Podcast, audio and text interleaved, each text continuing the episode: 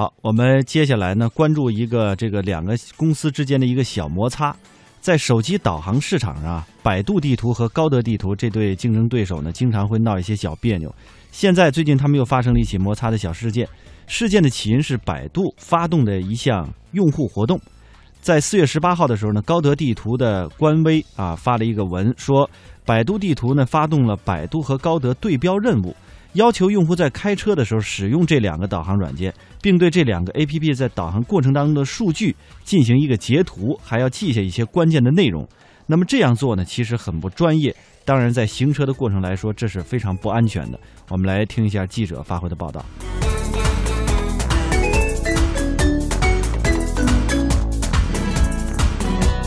今天采访到了高德地图的产品经理张琪，他告诉我们记者说呢，百度实际上是在让普通用户来做路测的工作，这样十分不妥。专业的事儿还是得让专业的人来做。我们来听一下这个路测呀，因为本身它是有一定专业要求的，在导航过程中，其实这个语音提示的好坏，用户可能感觉它就是很直观的，这个哎好不好，坏不坏。但其实这个每一项语音的什么时候提示，离路口还有多远提示，这个每一项具体。都是有一个很其实很技术化的一些技术体系在里面的，背后的这些东西用户是感知不到的。而且用户在驾驶可能过程中呢，他其实对于这种路测的时候，如果让用户去记录这些具体哪些，其实是有一定安全风险的。比如我们专业的路测，其实基本上都是一个车两个人或一个车多个人，然后这样在一辆车上有专门负责驾驶的，然后有一个人专门负责记录的，然后可能如果还有一个多一个人呢，可能会记录一些就是场景的一些技术。背景技术参数的，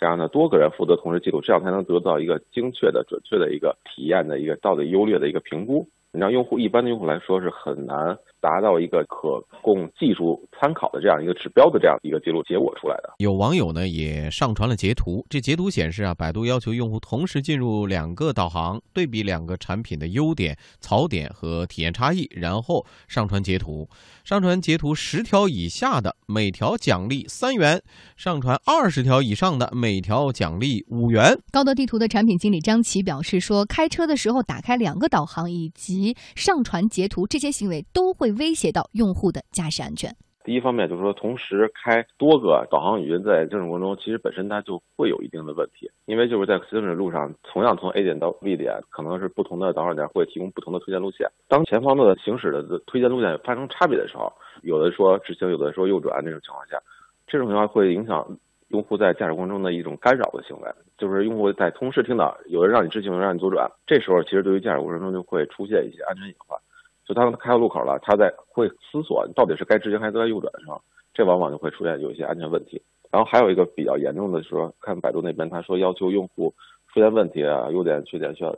及时的截图，这个其实是很危险的，因为在驾驶过程中你要截图的话，你需要把首先你把架在车上的那个手机拿下来，然后需要去截屏，因为截屏基本上需要双手完成这个操作。也就是说，要求用户的是视线和手都离开方向盘和道路前方，这个其实是很危险的。张琪呢还介绍了高德地图他们的路测是怎么做的。本身就我们这边的路测来说，基本我们会有专人的产品经理，然后测试的会有大批量人轮番的出去，就是室内的道路的路测试一种，然后还会我们有这种长途跨省的，就是多省之间的这种路测，每天呢都会在进行中。这块儿我们也是投入了很大的人力和物力的。包括你想拖路路测这个车的成本，然后燃油这种成本，然后再人员成本，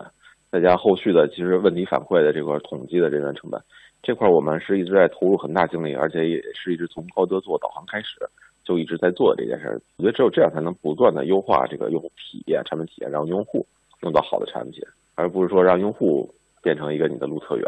这个我觉得是有一定风险的，还是？今天就此事呢，我们也联系到了百度啊，想了解他们对于这个事情的回应。但是百度的有关人士拒绝了我们的采访要求，只是说他们的态度和百度地图官微发布的那份声明是没有任何区别的。哎，我们也查看了一下百度地图的官微，发现确实有一份针对高德地图的相关声明。声明里说啊，高德指责用普通用户参与路测不专业，这点百度不敢苟同。普通用户。户的真实感受，啊，才能让百度地图产品做得越来越好。不同的人对同一个事情肯定还是会有不同的看法的。我们再来看另外一个说法，就是说，虽然地图产品它是由专业人员测试，这是企业的常态，嗯，但是呢，百度的这个对标活动也是有一定意义的，因为它是由用户亲身体验的呀，并且提交了这个测评报告，所以是可以在某种程度上让产品更加的完善。对于这场争议啊，互联网评论人兰溪有自己独特的视角。他表示呢，这其实是百度率先发起的一场公关战，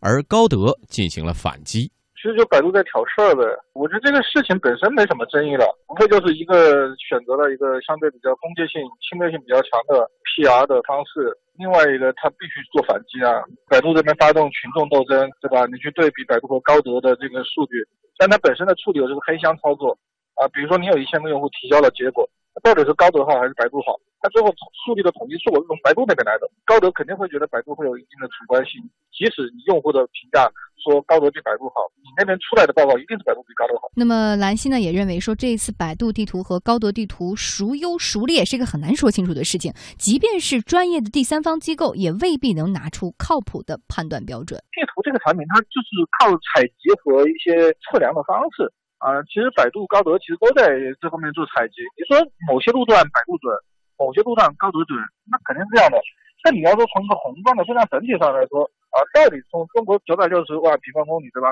那到底是百度的数据准还是高德数据准？我觉得没有没有任何一个，啊，甚至连第三方都不可能拿出这样一个判断的标准出来。这包括中国的城市建设，它经常也是这个路段会改呀，建筑会就会重新调，这也是这个数据的更新。所以我觉得这个东西到底是高德准还是百度准？我觉得那就他们自己说了算吧，没有一个所谓的客观或者公允的一个评判标准在在那。